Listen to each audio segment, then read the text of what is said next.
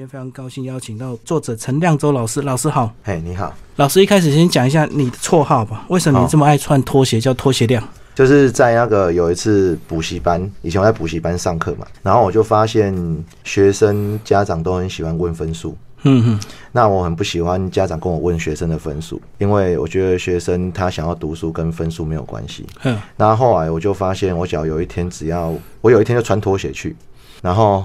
家长跟我讲话态度就不太一样，我就发现穿拖鞋好像可以抑制那一些人来上我的课，自然淘汰的对。对。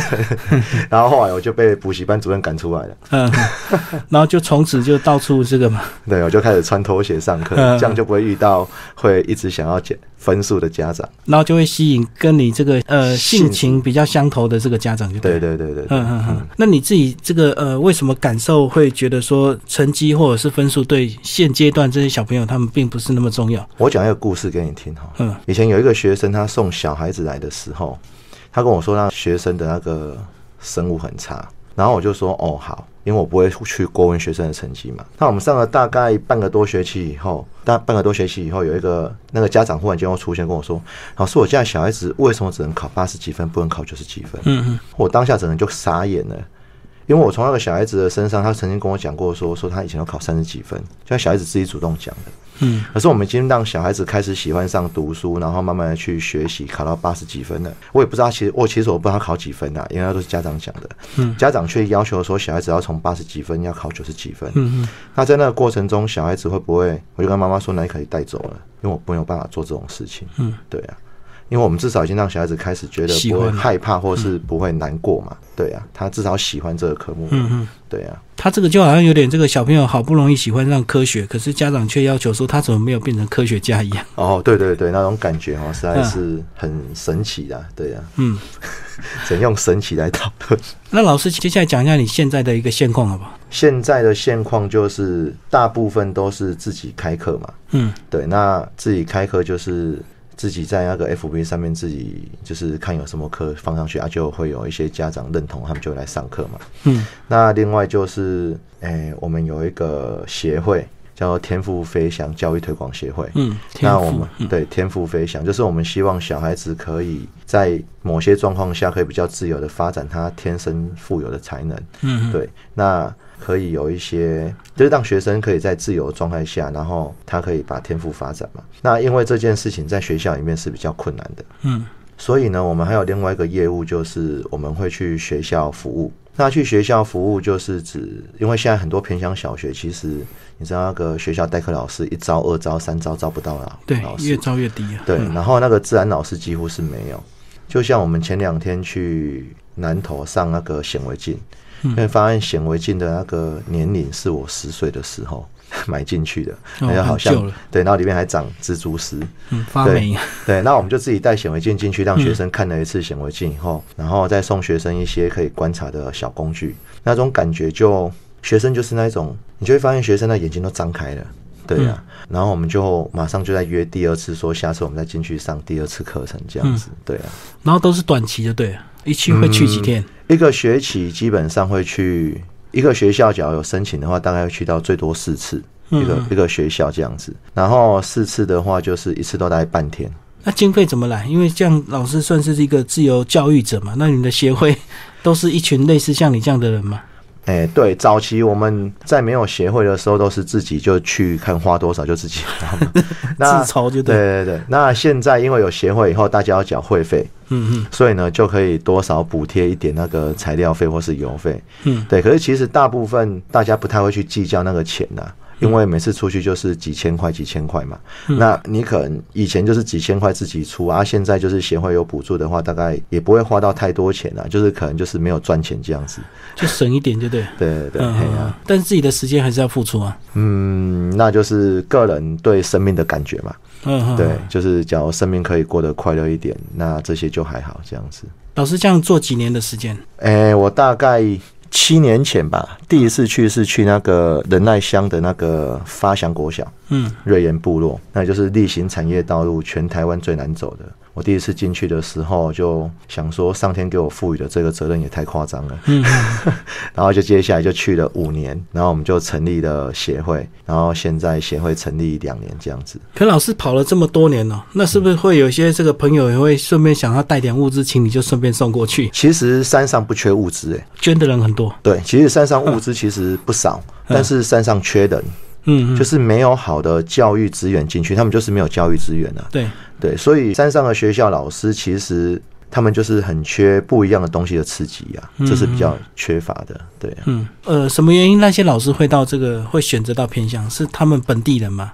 呃，基本上有一些到本地人，或是有一些是很有热情的老师。嗯，那当然，假如说要讲真实一点的话，有一些是公费生被派过去嘛。嗯，那他就公费生就是必须要去那边待三年嘛。可是你只要换个方式讲话，其实有一些愿意进去的老师反而是很热忱的。嗯，可他们很有热忱，可是他们并没有教学经验，或是说他们其实到山上去的时候，山上的小孩跟山下的小孩其实不太一样。嗯，然后一个一个班级哈，有个学生跟我讲，他说：“老师，我都考全校第一名。”我就跟他讲说：“你也是全校最后一名。”他说：“老师，你不要这样讲嘛。”只有一个，对呀。那所以你在那个状态下，其实他们学校学生是很幸福的。可是你也相对的，他们就是也没有任何东西可以比较，也没有东西可以去，嗯，就是可以去有多一点的不同的东西的刺激的。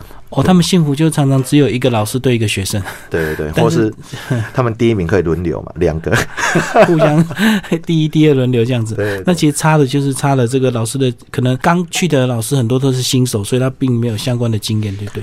其实，在上面的老师代课老师，就是他们就是在那附近几个学校这样子。然后大部分会去偏向的老师，他们就是有几个，就是他们都大部分都去偏向。可是你说他们的那个教育能力，或是说，就是他们比较没有受过一些经验，可以去好，就是或刺激啊，可以去成长。也不是说这些老师不好，是他们的那个经验比较少。那我们在外面跑的时候，我们会想说可以带一些东西进去给他们看。那也不是我们比较厉害，其实我们到那边去的时候，对于山上的原住民孩子，其实我们是比较不认识的。嗯哼。我们比较认识平地的小孩嘛，对，所以上去的时候，我们就必须要跟那些老师讨论说要怎么去，我们可以带给他刺激，但是有时候又会觉得说，我们可能会去破坏他们的文化或者什么，所以就是上学的时候也是要养那些老师，嗯，对。但是说真的，就是比如说你在山底下学了什么城市语言啊，那什么快乐的故事教学英文啊那些东西，他们其实上上都是没有的，嗯嗯，对。特别是像什么自然科学实验啊那种就不用讲了。嗯，对啊，因为没有相关的器材，更不可能做相关的一个课程，就对了。嗯，器材其实蛮多的哦，真的。我上次去那边上那个显微镜的课程，全校十六个学生，十二台新显微镜，全部都没开封，就跟物资一样，这个物资很多人捐，可是没有老师可以教。嗯嗯，对啊，你只要遇到一个老师愿意回去的，像发祥国小这次有一个有两三个年轻老师回去，他们的原住民部落老师回去，那回去的时候，他们就开始想要愿意。往上走，可是他们其实没有太多的经验。对，那我们进去的时候就会跟他们讨论，然后给他们一些意见交换，这样子。嗯，对啊，那他们就会跑得比较快一点。那是不是也是因为这样接触教育的关系，让你后来呃想出这本书啊？这本书哦，其实这本书是一开始的时候，那编辑发现我在上课的时候很喜欢讲科学家的故事。那因为我以前就在帮那个康轩写书嘛，那。他发现，就是我很会写科学家的故事，就是在写那个杂志的专栏的时候，都偶尔会写进去。所以他就会说，他就说，那我们要出一本新的杂志，叫我写几个专栏。嗯，那写就写了一个科学家的专栏，这样写写写写的。但是因为他是中学生杂志嘛，那你知道台湾的中学生其实很忙，没有时间可以看杂志，所以后来就无疾而终。那无疾而终，可是他又觉得里面写的东西太好了。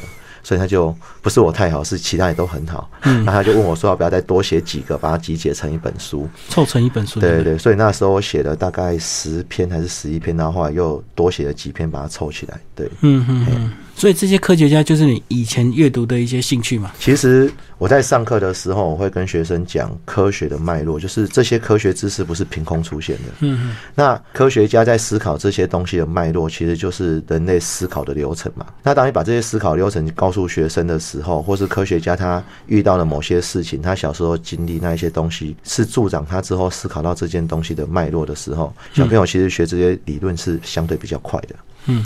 就比如说，我们现在在长山外面，我讲一个好了，居里夫人，我今天早上出来的时候看到一台那个 X 光车，嗯，在永和卫生所外面，然后 X 光车那时候是居里夫人去推广出来的，嗯，对啊，在战争的时候，他们需要很多伤兵的那个救援，所以他们就去做了 X 光车，把它。到处去巡回这样子，嗯，对啊。那讲到科学家，其实大家最熟悉的，包括我个人最熟悉，一定是爱迪生。那我看到这书里面讲了十五个这个科学家，哎，为什么没有爱迪生？其实有一个地方是爱迪生在近几年那个资讯发达了以后，其实大家对爱迪生的观察，其实他是一个很聪明的商人。嗯嗯，对。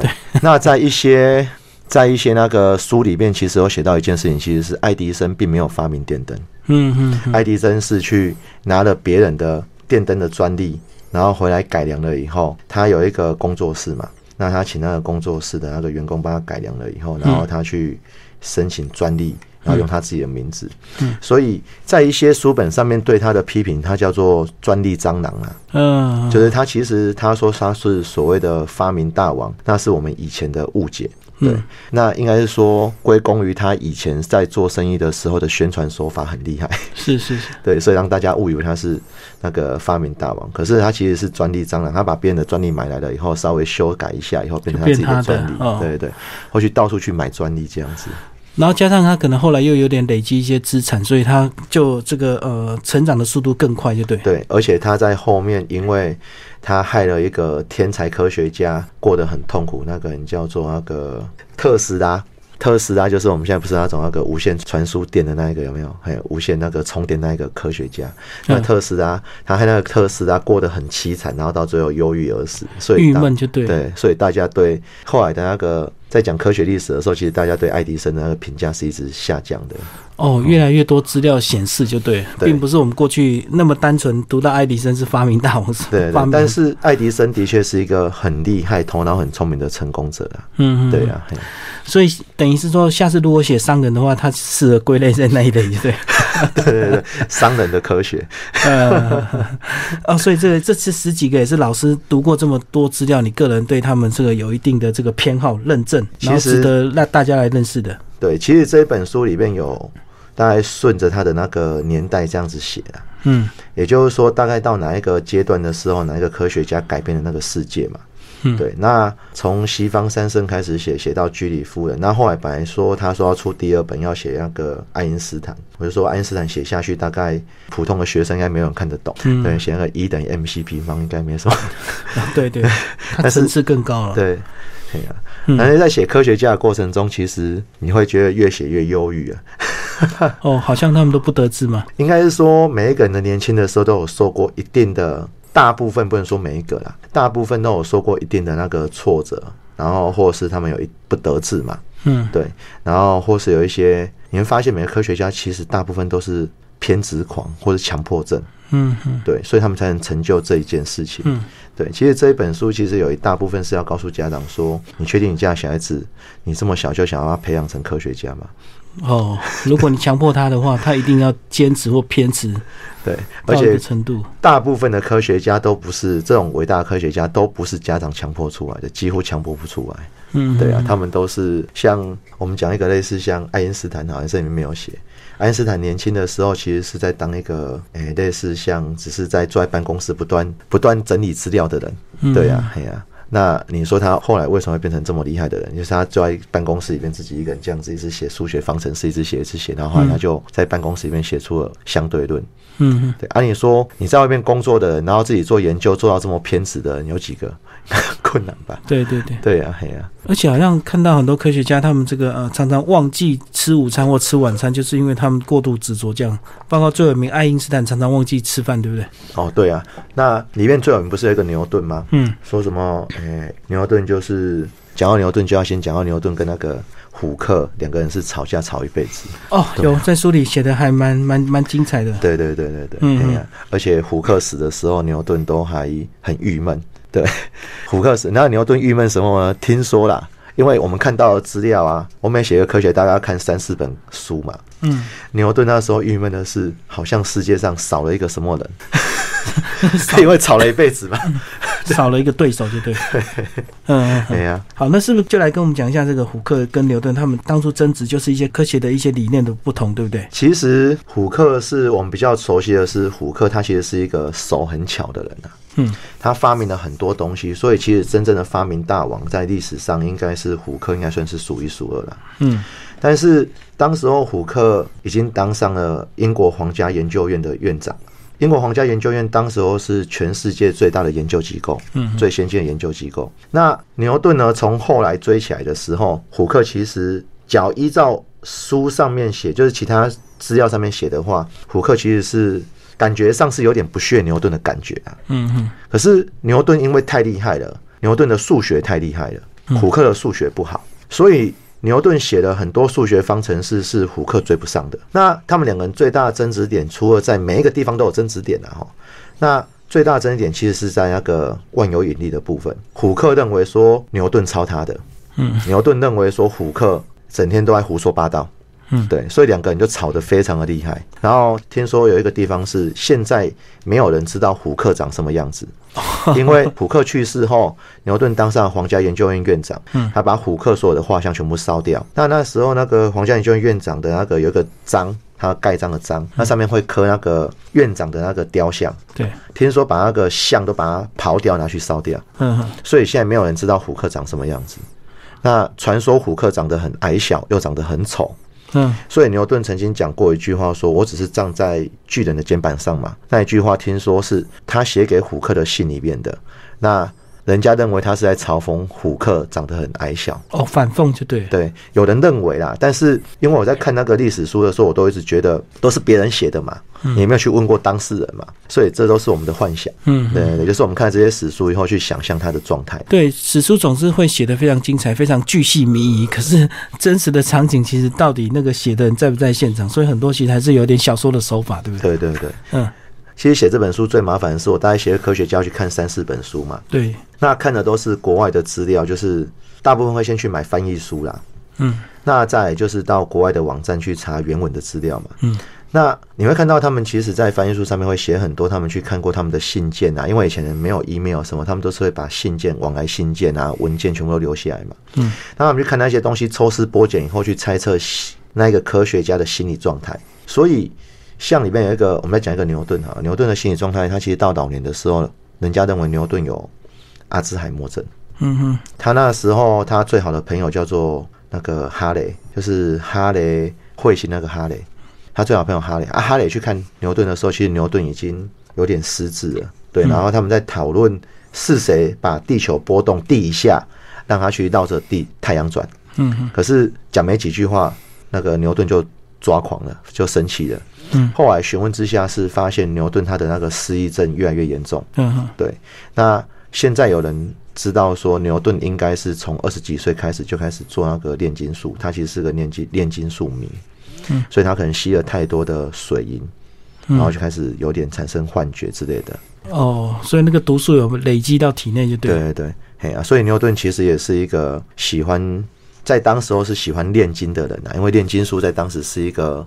很神奇的科学嘛，嗯嗯嗯，好，那我们刚刚其实讲蛮多牛顿，那其实讲到科学家，其实就要聊到这个一开始，呃，在很早之前有阿基米德那个泡浴缸的故事，对，大家都呃非常熟悉的故事。哦，对，其实那个故事哈有几个版本啊，哈，嗯，那。到底哪一个版本是真的？其实也很困难去讨论的。哈，那里面有一个好玩的事情，就是说有其中一个作者，他有去查当时候的气候啊、人文啊。他说阿基米德其实是一个皇室的，他其实是皇室的科学家，好像是他表哥还是他堂哥是当时的国王。嗯，那他因为太聪明了，所以人家不是都找他去做，就是故意刁难他啦。嗯，那。阿基米德他们那个地方呢，其实是水很少的，嗯，水很少的。可是阿基米德因为是皇室，所以他是有仆人可以洗澡的。对，他们那地方其实是没什么地方，是没有什么办法可以去洗澡的，就缺水。对，缺水。嗯，那那一天呢，阿基米德呢，他们就猜测那个场景是阿基米德想着我已经要死了，我要死了。那死前要洗一个澡，啊，然后其实头脑就是在想着我怎么办，我怎么办那样子，需要仆人帮他就是放水嘛。啊，放水放放，因为他想着自己要死了，所以他就忘记水没有关嘛，啊，水就流出来嘛。嗯嗯。他脚一放进去的时候，水一流出来，就会发现哦，我的脚有多大的体积，进去水就会流多少出来嘛。嗯。然后他就想到那个那一个方法，就是同样的重量，但是体积不一样嘛。对对，然后就可以变出那个真假的那个皇冠嘛。嗯，所以他就很高兴的那个大喊：“我想到了！”然后就一路冲进去皇宫里面嘛。那到底这个故事是不是真的？其实众说纷纭啊。对啊。因为也是大家从古书里边看到的嘛，对，而且写的没有这么详细啊。就有人说阿基米德留下的三四句话里面有其句，其中一句话叫做“尤利卡”。其实写这本书对我来讲有一个很大的困难，就是我几乎没有办法记住太多的名词，然后还有年代，所以呢，写这本书的时候，光对年代就贵对到我快要那个 跟那个编辑说我可以放弃嘛，就是一直要交叉比对，就对。对。然后每一本书写的不一样哦，有些是前一年，有是后一年，然后就 为了查那个一年，就要去查很多资料，对呀。嗯，那其他还有讲一句这个非常有名的名言，对不对？只要给他一个支点，然后他就可以把地球抬起来。对，其实阿基米德算是当时候那个年代被号称那个年代最聪明的人了。嗯嗯。那他对那个杠杆原理的应用哦，到了出神入化的状态。那时候他所在的那个王国，因为一开始的时候。一开始的时候，好像是他们王国是，他一开始是跟罗马在一起，后来跑去投靠希腊了。他投靠希腊了以后呢，罗马就不爽嘛，嗯，要去打他们国家嘛，啊，因为他们是个小国啊，建在那个海边，意大利的一个海，对对的海边。然后呢，他们那个国王的哥哥就跟他讲说，罗马要打我们了，罗马的海军非常的强嘛。那现在怎么办？然后后来呢？那个就变成那个罗马派的军队来打他他们国家。结果后来打到最后，罗马的将军留下一句话，在历史上很有名，就是这是整个罗马跟阿基米德一个人的战争。嗯，因为阿基米德他发明了五项的那个守城器具，然后里面呢大概有三项就都跟那个杠杆原理有关系。是对，看这边有点像我们以前那个中国古代那个孔明哎，孔明也发明很多战争的武器啊。对，然后。对啊，阿阿基米德就是一个，你讲要讲话，他应该也是个偏执狂啊。嗯，因为传说中他被那个砍死的原因是罗马帝国的那个总指挥有说进去谁都可以砍，就是不准砍阿基米德。那阿基米德就是一个疯狂的老年人嘛。嗯，他那时候在地上画画，然后人家攻进来他也不管了。对啊，然后后来那个士兵走过来看他在地上画画，他还写数学诗啊，就把他数学诗给弄得乱七八糟，就生气跟那个。士兵吵架就被士兵给砍了，这样子，因为士兵也不知道他是阿基米德嘛，就他地上的那个呃数学公式不准人家破坏，就对。对对对对，所以他也是个偏执狂，人家要杀进那个 杀进那个皇城里面的他都不管，他也不知道要跑，就对。对对对，嗯嗯，这里面有一个我的偶像，他叫做法拉第，法拉第就是不是法拉利哈，是法拉第，他的名字叫 Friday，就是星期五。嗯，那这个法拉第呢，他小时候非常的穷。穷到呢，他们家呢，他妈妈曾经有一段时间呢，只能去买一条吐司，然后切成片，然后全家人一天只能吃两片吐司，嗯，很穷哦。那他后来发明了发电机，那他的故事里面呢，最令人那个赞赏的是，他一直到他老的时候，他已经成为了全世界最有名的科学家了，嗯，但是他在离开英国皇家研究院的时候，身无分文，嗯，对，因为他把他所有的钱都拿去资助。贫穷的小孩，还有资助贫穷的科学家做实验。嗯，而他离开皇家研究院的时候，他跟他老婆只拿了四个皮箱，就是提着四个皮箱，身上是皮箱都没有装满，非常的穷。他连要去住哪里都不知道。对，那英国女皇在那个门口等他。英国女皇问了他几句话，其实从这边就可以知道，那个法拉第其实应该也有点雅斯伯格。嗯，然后不太知道人家在讲什么，就是那时候那个。英国女王就跟他讲说：“说那个我绝对不可以让你离开伦敦，英国伦敦嘛，因为你是我们最重要的人，你不会让你离开伦敦。那那个法律就跟他讲说：，哎，女皇陛下，很抱歉，我没有钱，我没有地方住。英国女王说：没有关系，我已经帮你找好地方了。对，对他们帮他弄了一个那个别墅给他住嘛。”就法拉第竟然说一句话，说我没有钱可以修房子。然后以前的房子就是都是木头做，它会漏水嘛，它常常就要修嘛。然后就英国女皇就跟他说没有关系，他把管家跟那个侍女都已经找好了，对，就站出一排说以后你就住在那边好了。所以你说法拉第是一个，马他曾经说过一句话，说我没有付出，我就不应该得到了。嗯嗯，对，而且他并没有把他发明的所有东西，他没有申请任何专利。那这一件事情就会造成，就是你只要去跟那个，假如把他的故事跟那个爱迪生放在一起，你就会觉得形成很大的对比。嗯嗯，所以就有就有一本书上就这样子写说，就有人说法拉第跟那个西方三圣那个柏拉图啊、苏格拉底、那个亚里士多他们嘛，哈，还有一个谁那个富兰克林，他们都可以并列世界上科学界里面的圣人呐。哦，对对对。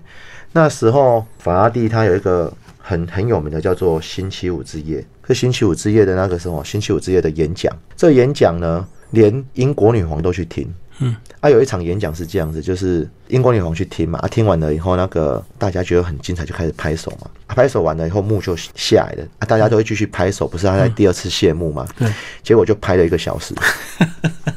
拍一个小时怎样？那个英国女皇没有停，大家不敢停嘛。嗯嗯，啊，他的那个那个幕僚赶快跑去看呢，就发现法拉第已经离开了。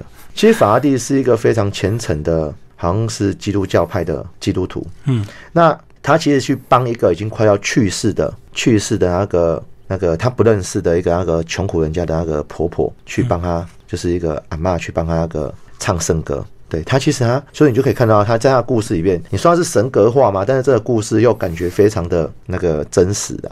对，就是他在故事里面有非常多这样子的，就非常多的那个情节都类似像这样子。就是大家一直呃拍手，希望他第二次再出来，结果他已经早就离开了。对对对，已经一个小时前就离开，结果大家拍了一个小时的手。对对对，所以他是一个非常让人家尊敬的人呢。嗯，这也就让后来的英国女皇去对他那个诶非常的礼遇嘛。这样子是不是？呃，他既然是你的偶像，是不是他这样子最后身无分文，这样子，呃，对社会国家这么大的一个贡献，也是你这个自己向往或追求的一个目标？我应该还没有这么伟大了，但是其实我并不觉得赚钱很重要。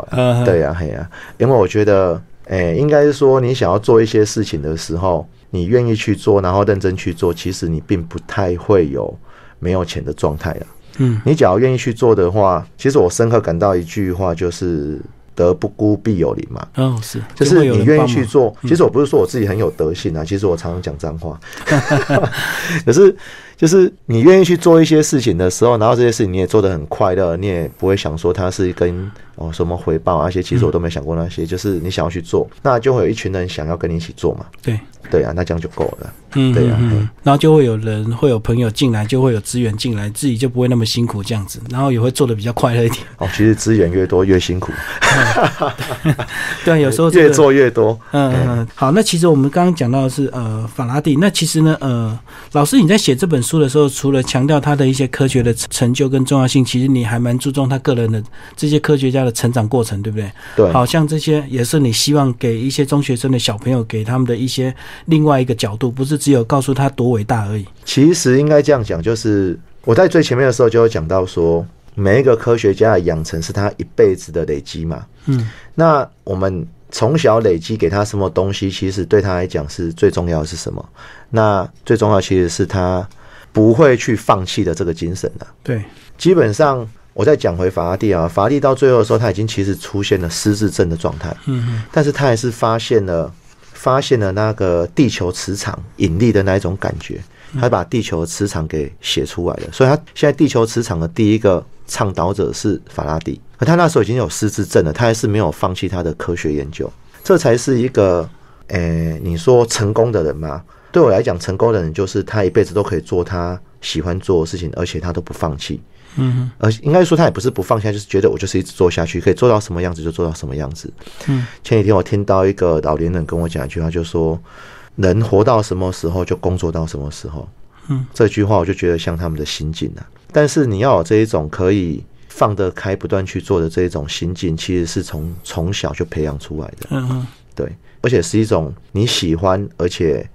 你无法去，就是你不会去计较任何其他的东西，就不断的做下去这样子而已。嗯，对。好，那其实呢，那富兰克林也他的出生也是很特别，要特别介绍一下，对不对？他过去也曾经是一个逃家的小孩。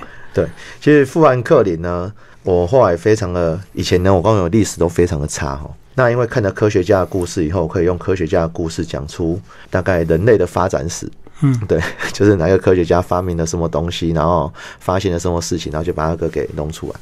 那富兰克林以前我都不知道，以前以为他就是个科学家，可其实他非常的厉害，他他签过美国三个最重要的文件，嗯，就是那个独立宣言嘛，然后英国跟那个美洲战争的时候的伦敦条约嘛，嗯，还有一个是美国宪法嘛。那他一个这么伟大的那个政治家，他怎么会去做科学？对对，那应该是他说过一句话，说人不应该浪费任何一点一滴的时间呐。嗯，好，他有很多条守则。其实你说他是一个偏执狂嘛，他应该是强迫症比较先呐。嗯，他有一些守则哈，其中一条守则第一条就做不到了。他说他绝对不会再讲无益于自己或无益于他人的话，很难呢，真的，大家都会八卦一下。对对对，然后呢，他还讲过说，我绝对不会去。不会把钱花在无益于自己或无益于他人的身上。嗯，我觉得这些都是我们这一辈子都做不到的事情。对啊，他那个十三条守则，其实很多书一直在版，可是看起来好像都是圣人才能做到的事情。这样，他为什么会这样子？其实他小时候他是他们家最小的小孩子。嗯，啊，他爸爸呢有娶过前妻跟再来的第二个嘛，所以他是第二个妈妈生的。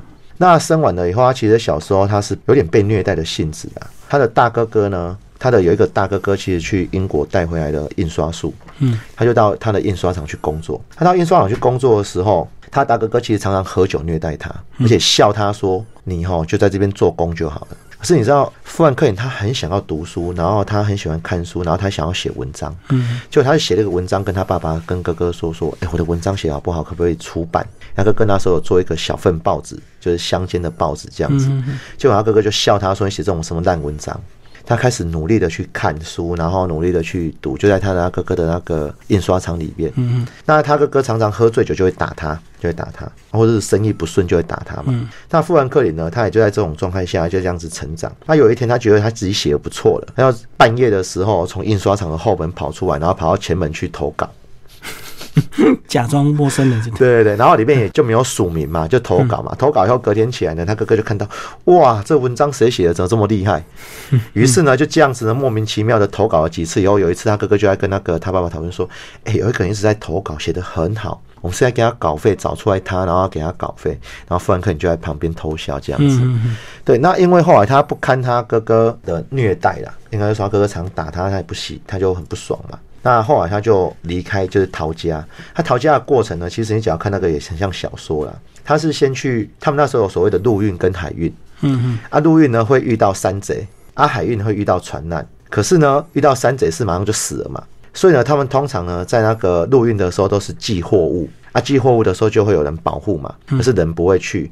然后呢，他们都是做海运，所以他就先把他的东西整理好，然后到那个货运行去寄出了以后，自己去买一张船票，就是人家那一种那个载运货物的货船，他还要帮人家去搬货才可以上船。嗯嗯。啊，结果他上船了以后呢，遇到那个那个海难，然后船还差点沉了。然后还到个地方去，然后过得很痛苦的生活。然后呢，后来又遇到人家给他一艘小船，然后再这样划划划划到了后来他的那个发达的地方叫滨州嘛。嗯。那滨州的时候，这里面最神奇的是，他有一个故事是这样写，他的记他自己的日记里面有写到一句话，就是说他在那个那时候他全身变得很脏很乱嘛，然后就像那种那个流浪汉，就那时候在美洲有很多那种到处流浪的人嘛。嗯，流浪汉，然后像是一个到外地那个工作，然后没有那个身无分文的人这样子，然后他就走过去看到一个女生坐在那个转角处，然后在一个邻家的外面，然后很漂亮，但是他就这样一眼看过去，后来那个人是他的老婆，就来电嘛。对，然后那你知道那个富兰克林哦，他有多伟大哦？他是美国第一间图书馆，美国第一间那个消防局。美国第一间医院，宾州第一间大学，反正你看到他身上就看到很多第一、第一、第一、第一啊，对，所以他其实是一个从来都不曾忘记自己，说自己是一个，就是他不敢浪费一丝一丝、一丝一毫的时间，应该说他不肯浪费一丝一毫的时间的。哦，所以他能够一生做这么多事情。对他后来还成为全美国最大的印刷厂老板，然后再把它卖掉，留下一点股份，就够他过很多日子了。他成为曾经是一个很有钱、很有钱的人。对啊，我们有时候翻一些成功励志书，就会翻到这个富兰克林的十三条守则。我最常看到就那十三条守则，可是真的很难做到，没有一条做得到。来帮我们介绍一下，呃，唯一的女生科学家。其实从刚刚讲到现在哈，我很害怕我自己讲错了哈，因为因为我的头脑不是很好，记不住。写了有一点时间，有一些印象就对。应该是说太多了哈，你有时候会错字的。嗯，那我大概讲一下居里夫人没有印象最深的两三件事情哈。其实居里夫人是大家对她印象最深刻，除了她发现了那个放射性物质的元素以外。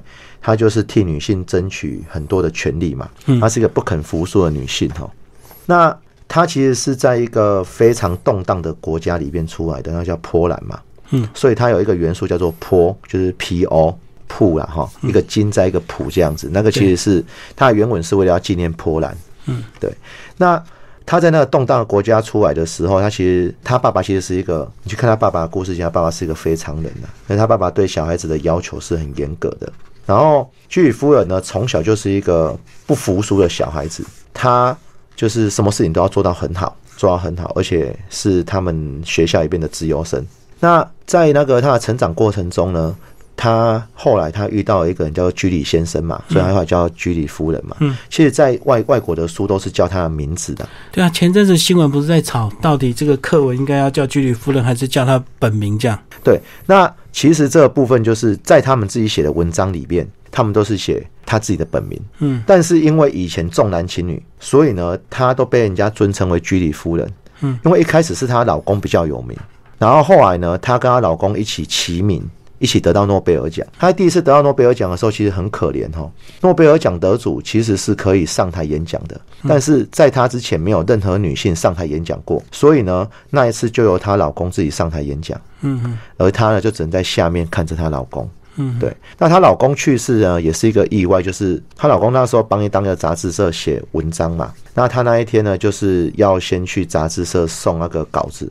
就是去那个印刷厂送稿子，就我刚好遇到法国那个劳动罢工大罢工，就是我们现在五一劳动节之前的那个大罢工。那一年呢，法国大罢工提早了，所以路上很乱。她去的时候，其实印刷厂已经关了。嗯，就她老公呢，在转身要回家的时候被马车撞死。那那个时候，居里夫人呢，她回到家的时候，她好像她的名字好像叫玛利亚嘛，对，叫玛利亚。对，那那个玛利亚，她那时候回到家里边的时候，哈，她其实是。那个警察局局长跟科学部部长来跟他讲他的死讯的。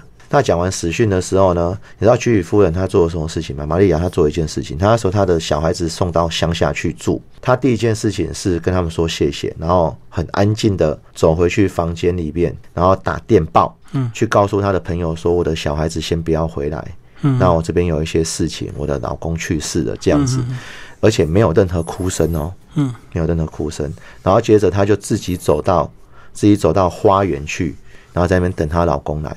嗯，那等她老公来的时候，她老公的尸体到了以后，对不对？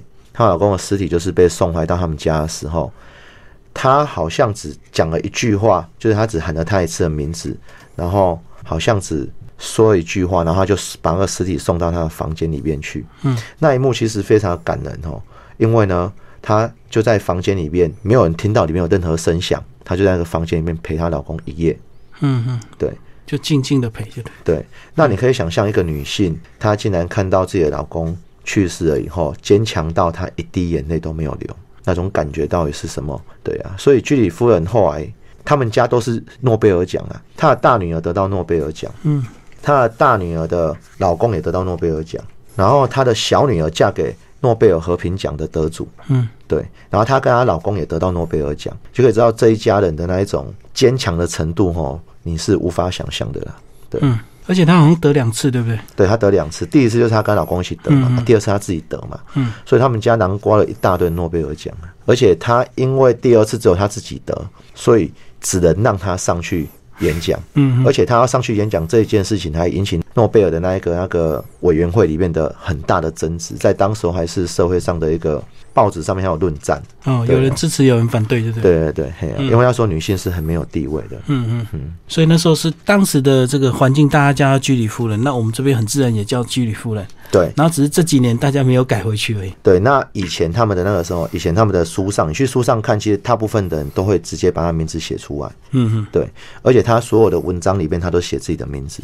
嗯，只是他有时候必须受限于当时的社会环境。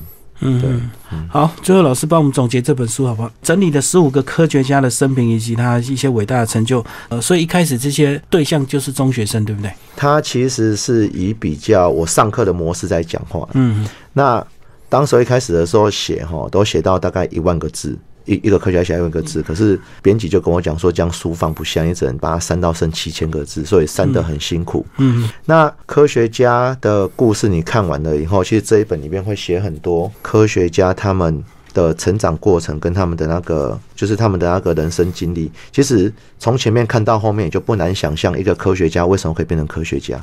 嗯，对。那我们台湾呢，有一种很奇怪的想法是，只要小孩子读好书就可以当科学家。其实这是错的，那是一种观念哈。一个科学家从小到大，他对一个东西态度的，对一个事情的真理，他要去追求那种态度，是必须从小培养起来的，而不是你读了很多书就可以可以变成一个很伟大的人哈。就像法拉第，他国小没有毕业；就像你只要去看那个一个人叫做那个达尔文，他以前在小时候是被老师当做是笨蛋白痴。嗯，对啊。那有一些天才，比如说。这本书里面没有写的时候，麦克斯韦尔没有他就没有那个爱因斯坦。他们其实像麦克斯韦尔是很有钱，很有钱，那个也是极少数，极少数哈。所以呢，大部分的科学家，他们从小信奉的那一种，就是被培养出来的观念，就是我要对我自己很真诚的、很真实的活下去的那种观念。嗯，而且对事实的求知跟事实的那种认真态度，都是他一辈子人生的的成长才有办法累积的啦。嗯，不是说我们功课考很好就可以累积到这件事情，不是的。嗯，对，所以是那些偏执，有时候还是要从小培养就对，嗯，而且一定要主动发自内心的。就是就是妈妈讲，我觉得你看完这一本书以后，你就不太会想自己的小孩子变成那样子，因为他们其实小时候都有点难搞。那你假如看他们的父母亲哈，其实都真的很伟大。嗯，对啊，我讲最后一个故事好了。法拉第小时候在学校哈，然后他被老师当做是一个笨蛋，他讲话有大舌头，嗯，对，所以他老师认为他是一个那个故意在笑老师的人，就被老师拿了钱，老师拿钱叫哥哥去买棍子，嗯，要去打法拉第，就哥哥拿了这个钱呢，并没有去找，没有去买棍子，他去找他妈妈来，嗯，他去找他妈妈来，就他妈妈呢，后来呢就把法拉第呢在老师的面前呢带走。从此以后，法拉第就再也没有读书了，就自学，就自学了。对，所以你就可以知道说，他妈妈其实对法拉第的那种那个。宽容跟那个疼爱，那一种温柔的态度是非常，就算他们家再穷，他们还是不会去那个过度的去要求小孩子要做一些不属于他应该要做的事情。嗯嗯，对你就会发现他们的教育模式，就算他们很穷，他们是成功了，是后面都有成功的家庭跟一些家长就对了。对对对，并不是说他觉得妈妈小孩子就是一定要在学校，然后老师打他，他就一定要怎么样怎么样怎么样。对呀，就是妈妈了解小孩子，妈妈对小孩子温柔，也不是说这样温柔叫做不教，只是说他去了解小孩子以后，是让小孩子的天赋可以发展。嗯，他知道这是小孩子的个性，就像我们孔子的因材施教。对对对，所以其实你看这些家长的背后，其实有一些也没有家长的，就是比如说像富兰克林就逃家嘛。嗯，对对呀，嘿呀。嗯，所以其实你说到底谁是好父父亲或是好母亲，这也不一定。要是富兰克林那时候没有逃家，也就不会有这么厉害的富兰克林了嘛。对对对，没错。嗯，今天谢谢我们的作者陈良洲老师为大家介绍他这本书《疯狂科学家：他们的梦想与坚持》，康轩图书所出版。好，谢谢老师。好，谢谢。